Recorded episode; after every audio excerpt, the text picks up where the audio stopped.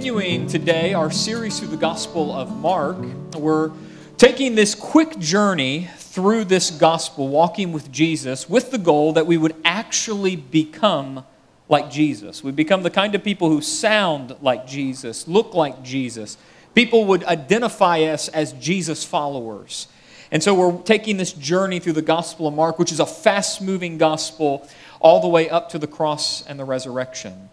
Today, as we move into the next two scenes of the Gospel of Mark, I was thinking about what would happen if I changed careers. Like, let's say midstream. Let's say I wanted to be an electrician. What would I need to do to be an electrician? So I Googled it, and I found a very credible site, decided to print that off and read to you what it would take to be an electrician. And what I found as I research what it would take to be an electrician is that what I'm about to read to you has everything to do with what we will look at in the Gospel of Mark today.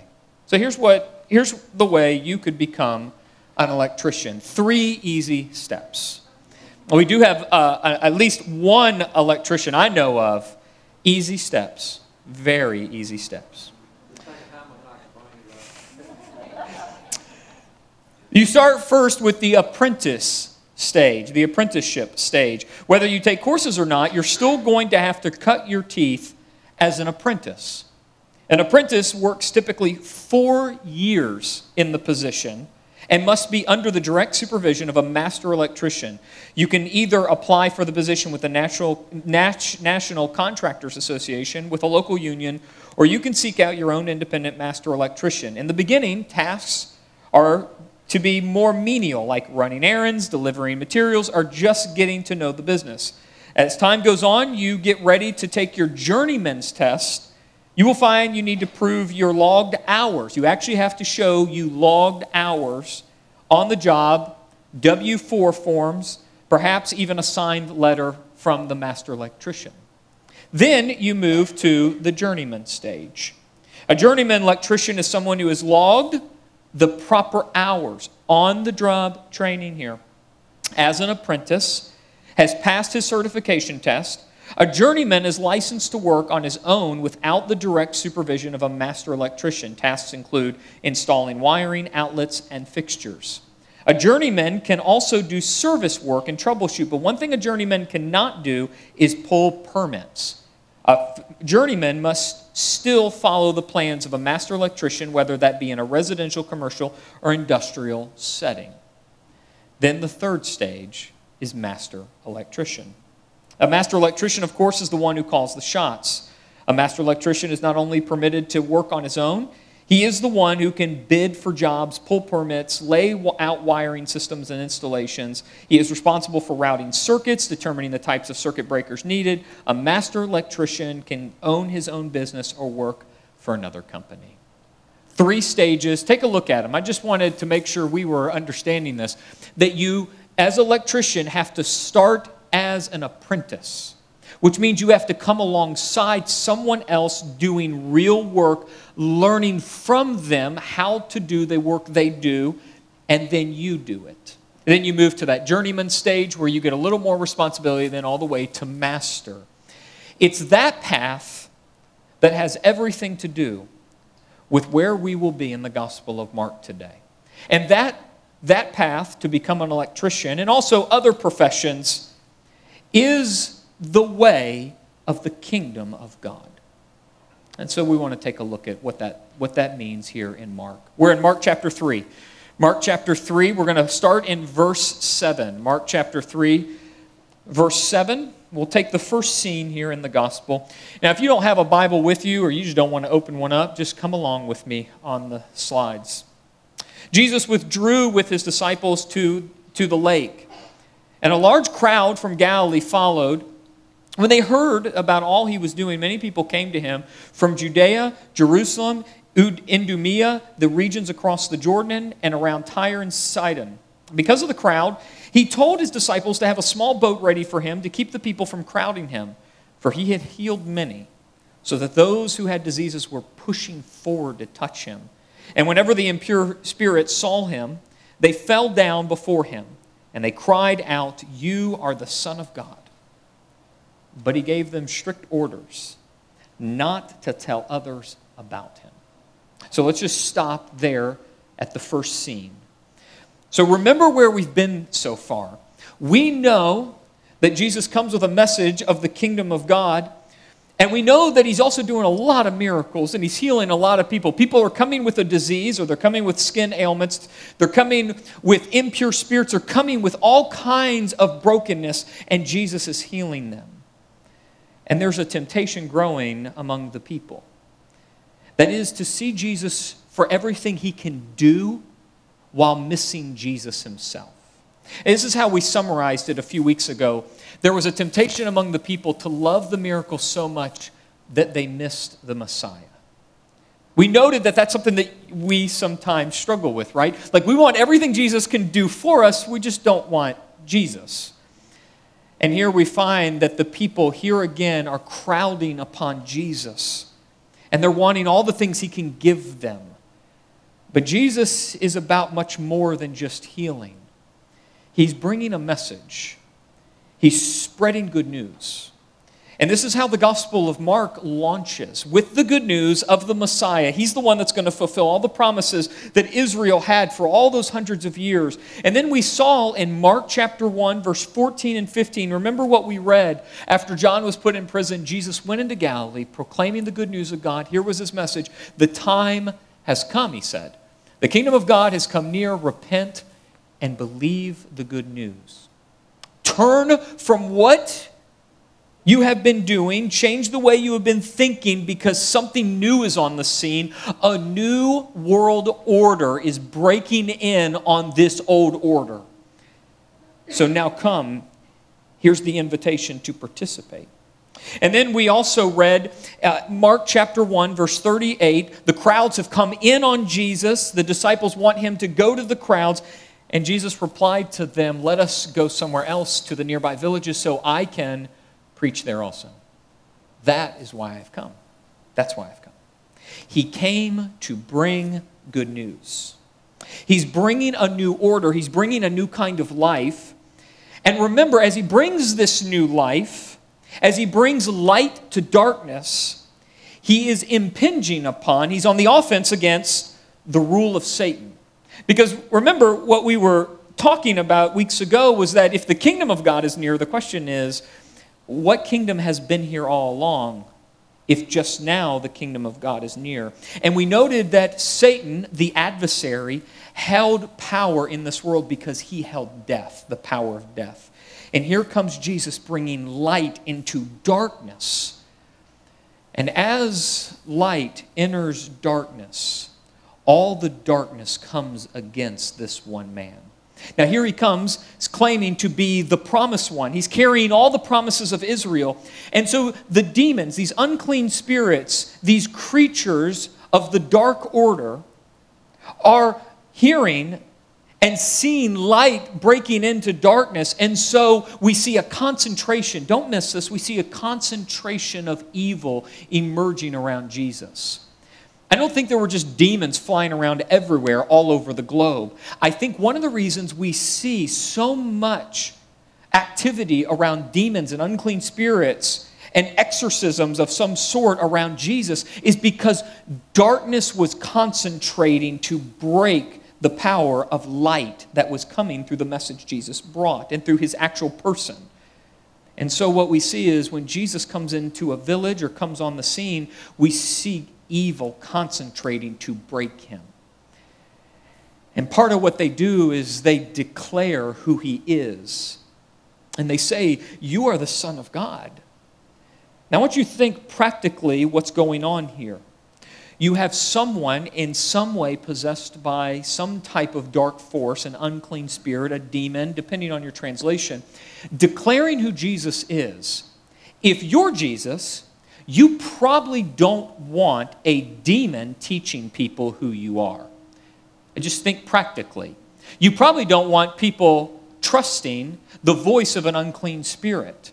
And so here you have these dark creatures somehow possessing the, a human agent, declaring who Jesus is, and Jesus silences them.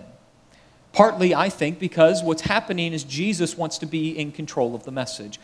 Second, Second, is that the demons, these dark creatures, these, these forces, these spirits of the dark order, do not fully understand who Jesus is. This is very important for us to understand. They don't have a clear, full picture of who this king is and what he is here to do. They simply think that if they can cause enough chaos in his ministry, that he, they can rid this world of the light breaking in that Jesus is bringing. But they don't understand who Jesus is. Jesus is bringing a completely different message than has ever been brought. He's literally bringing a different kind of life. Now, the Bible will call that the eternal life. So that's just not about getting your ticket to heaven. That's literally a different kind of life. It's that kind of life when someone cuts you off in traffic, you can forgive them rather than flick them off. That kind of thing. It's that kind of life. And Jesus brings a new order into the world. And so he's going to do things differently. And what happens here is right after this verse where Jesus silences the demon, that is declaring who he is in the human agent, what happens is, is that we see Jesus reveal the next order, the next move in the kingdom. And it looks very different than anything you would do or I would do. That's where we go in the next scene of, Mark. So he moves us quickly to a revealing, to a new layer of the kingdom of God here in this next scene. Here's what we pick up with Mark chapter 3, verse 13. Jesus went up on a mountainside. He called to him those he wanted, and they came to him. He appointed 12 that they might be with him and that he might send them out to preach and to have authority to drive out the demons. These are the twelve he appointed Simon, to whom he gave the name Peter, James, sons of Ze- son of Zebedee, and his brother John.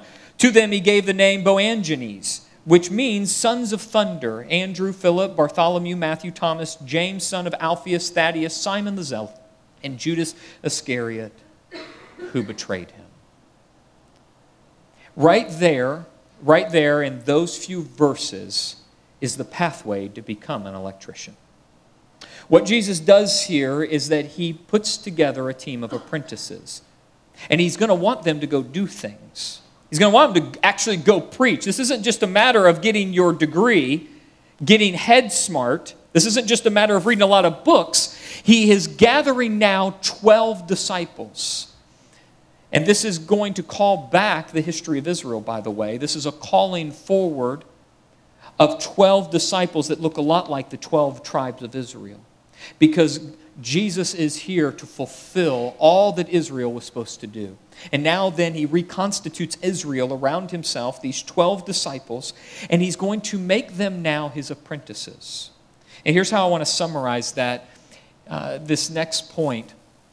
Jesus chose to spread the message of his kingdom using apprentices, not religious crusades, political parties, or big business.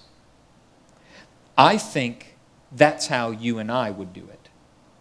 If I'm in the business of spreading the message of the gospel, then my goal is to be a really good entrepreneur, build a really big church, grow that thing, create a bunch of multi sites, go national, maybe go international, and then I will spread the kingdom. Now, there's nothing wrong with going big, but when you think big is how the kingdom spreads, that is, by having a really big organization, you've missed it. Or in his day, remember, Jesus is surrounded by people who think if you just pick up enough swords or you get big enough guns, you know they didn't have guns, we're just running with a, a, a figure of speech. If you just have the, a big enough set of guns, then you can spread the gospel. And unfortunately, followers of Jesus would do this about a thousand years later and they would run a series of crusades thinking that that's how you spread the message of the kingdom. Or you just put together the best political party possible, you can establish the kingdom of God. And yet, we see Jesus going up on a mountainside and gathering around himself 12 apprentices. This is the other point we shouldn't miss. Let's take this next slide. Jesus used the slow process of training apprentices to spread the message of his kingdom. A slow process. I don't like slow. I like quick, I like big, I like fast. Let's get this thing moving. I'm American. And that's what Americans do. We get things done. But Jesus takes the slow work of training apprentices. And you know that that still is seeped into many of the professions of our day, hence electricians and other trades.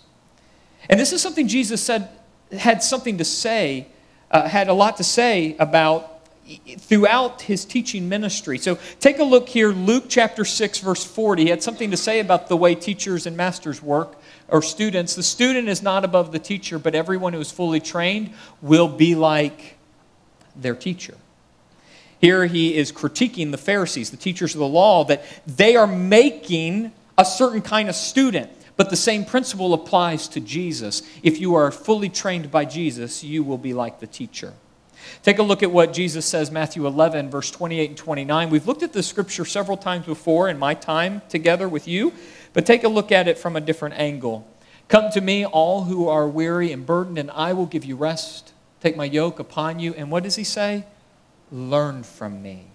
I want you to enroll into my classroom. And for I am gentle and humble in heart, and you will find rest for your souls. You come learn from me, and you'll gain a different kind of life. And then that famous passage, Matthew chapter 28, verses 18 through 20, where Jesus sends out his disciples at a whole new le- level of commitment. I want you to read it now from the message version. The reason I pull the message here is because the message gets the sense of the command. It's going to grab at something Jesus is actually saying with words that we can hear in a new way, a fresh way. Here's what Eugene Peterson, how he translates this paraphrase. Jesus, undeterred, went right ahead and gave his charge. God authorized and commanded me to commission you. Go out and train everyone you meet, far and near, in this way of life, marking them by baptism in the threefold name Father, Son, and Holy Spirit then instruct them in the practice of all I have commanded you. I'll be with you as you do this, day after day after day, right up to the end of the age.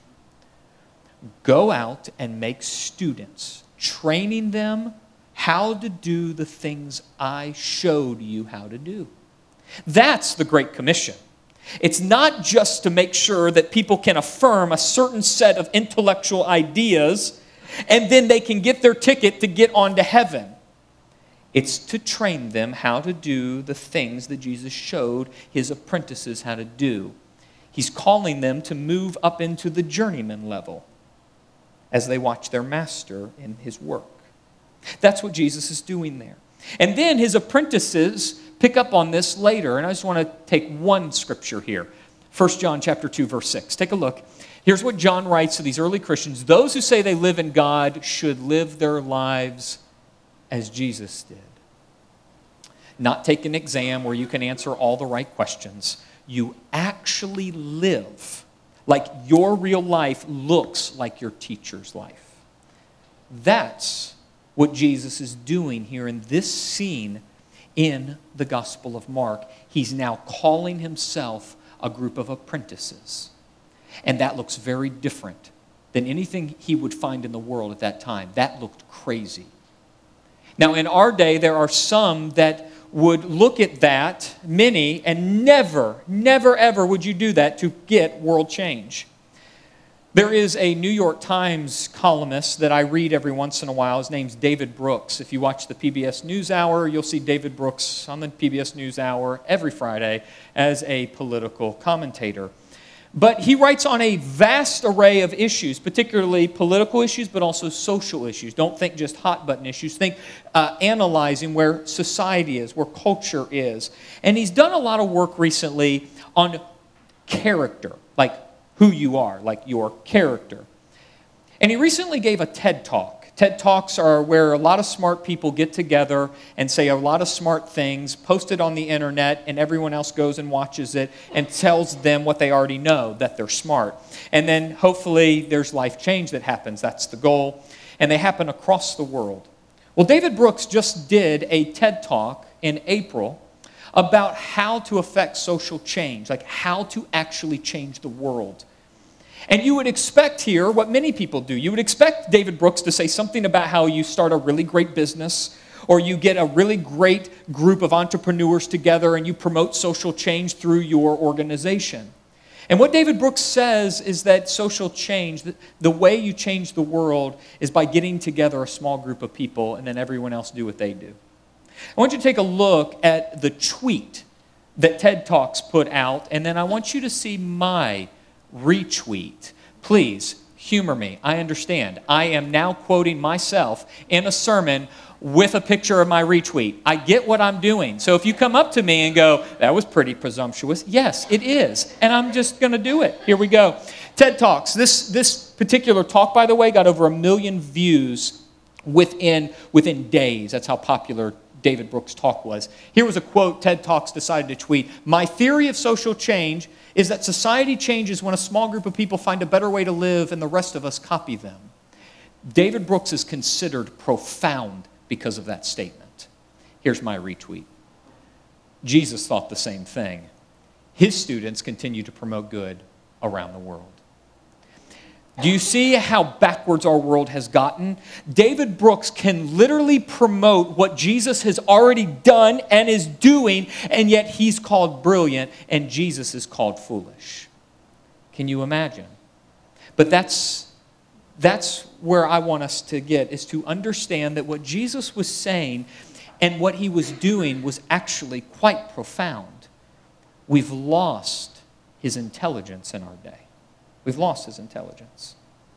And so, what I want to do is, I want to take this scene where we're seeing the kingdom of God opened up and we're seeing this new layer of how Jesus is going to affect change. And what I want to do is, I want to take these two scenes in Mark and I want to get it down to your life, like where you are. So, let's take the, this whole Bible passage and make some application. I want to ask a question. Here's the question I want to ask, it's going to come up. Are you learning from Jesus how to live your real life?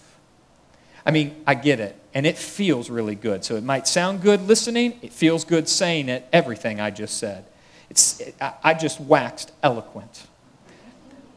But really, really, are you actually learning from Jesus? Or do you just give that lip service? Am I really learning from Jesus? Like, am I like enrolled in the classroom, in Jesus' classroom? Am I there? And I really need to think about that. So I, I often try to get to these questions from different angles to try to get uh, to try to step on toes, mine included. Here's, here's another way to maybe ask that question. Uh, let's go to the next slide. If researchers studied how you live your real life, who would they say is your teacher? So if like they just watched you live, they just watched you live, who would they say is teaching you? Is Fox News teaching you? Is CNN teaching you? Is MSNBC teaching you? Is the political left teaching you? Is the political right teaching you? Are you consumed with bio- biology or physics are you stepping into a secular realm where you can't get back out to get to God? Is your pleasure, just your pleasure, like relaxing on your porch, that's your goal and aim in life, is that teaching you? Who would researchers say is your teacher? Because you are human and you will learn from someone. Dallas Willard, someone who deeply influenced my life several years ago, had a way of saying this. Now, I want to go back to the previous slide if we could. The greatest issue, Willard says, is this. With all its heartbreaking needs, is whether those who, by profession or culture, are identified as Christians will become disciples, that is, students, apprentices, practitioners of Jesus Christ, steadily learning from Him how to live the life of the kingdom of the heavens into every corner of human existence. That's the biggest problem we face. I get it. I and you, like we, can profess Jesus as the Christ all day long. But professing Christ as Lord does not require me to have kind words in my home when I'm tired. I can say that all day long from this stage, and you won't know the kind of person I am behind closed doors unless I'm seriously grappling with the way the kingdom works. And the kingdom has and will always be about Jesus bringing into the kingdom apprentices, training them how to live a different kind of life who is your teacher? Who is your teacher? Let's go two slides over now and ask another question. Do you think Jesus is smart enough to teach you how to live your life now? I want you to think about that. You ever think about Jesus being smart? I mean, like smart, like, like he should be given some type of Nobel Prize smart. Like he should be given a Pulitzer Prize smart. You could put him on a TED Talk stage smart. Do you think Jesus is smart enough? What are you listening to every day? There are many singer songwriters out there today writing some really cool songs with their acoustic guitars. And they have what are called profound lyrics. Or maybe you can hearken back to U2. They're still around. Some very great lyrics but are they so profound that that's who you are listening to all the time? And talking about how profound they are? When's the last time you had a conversation where you bragged on Jesus and how smart he is? Now, we brag on people for being smart. Have you ever bragged on Jesus being smart? I mean, I really want you to think about this. Do you think Jesus actually knows how to live your life? Is he smart enough? I don't, let's do away now with the idea of him being Lord. Is he smart enough? Like, does he have the IQ high enough to help you and teach you how to live, live your life? Because what Jesus was doing in Mark was he was calling a group of apprentices around him, saying, Now you are going to learn and then go do what I'm going to teach you to do. For that to work, you actually have to think he knew what he was talking about, right? Have you ever been in a class where you didn't think the teacher knew what they were talking about? right? And then after you got outside the class, you then talked with all your friends about how dumb the teacher was, right? We've all done that at some level or at some point. And so we really need to think about this. Do you think Jesus is smart? Dallas Willard really helped me come to understand this. He stepped all over my toes. So, I mean, like we're talking like want to throw the book across the, the, the room kind of step on your toes. Here's what he said. If you ask evangelicals, let's just say you're an evangelical, okay? If you ask evangelicals to pick the smartest man in the world, very few of them will list Jesus Christ. How can you be a disciple of someone you don't think of as really bright?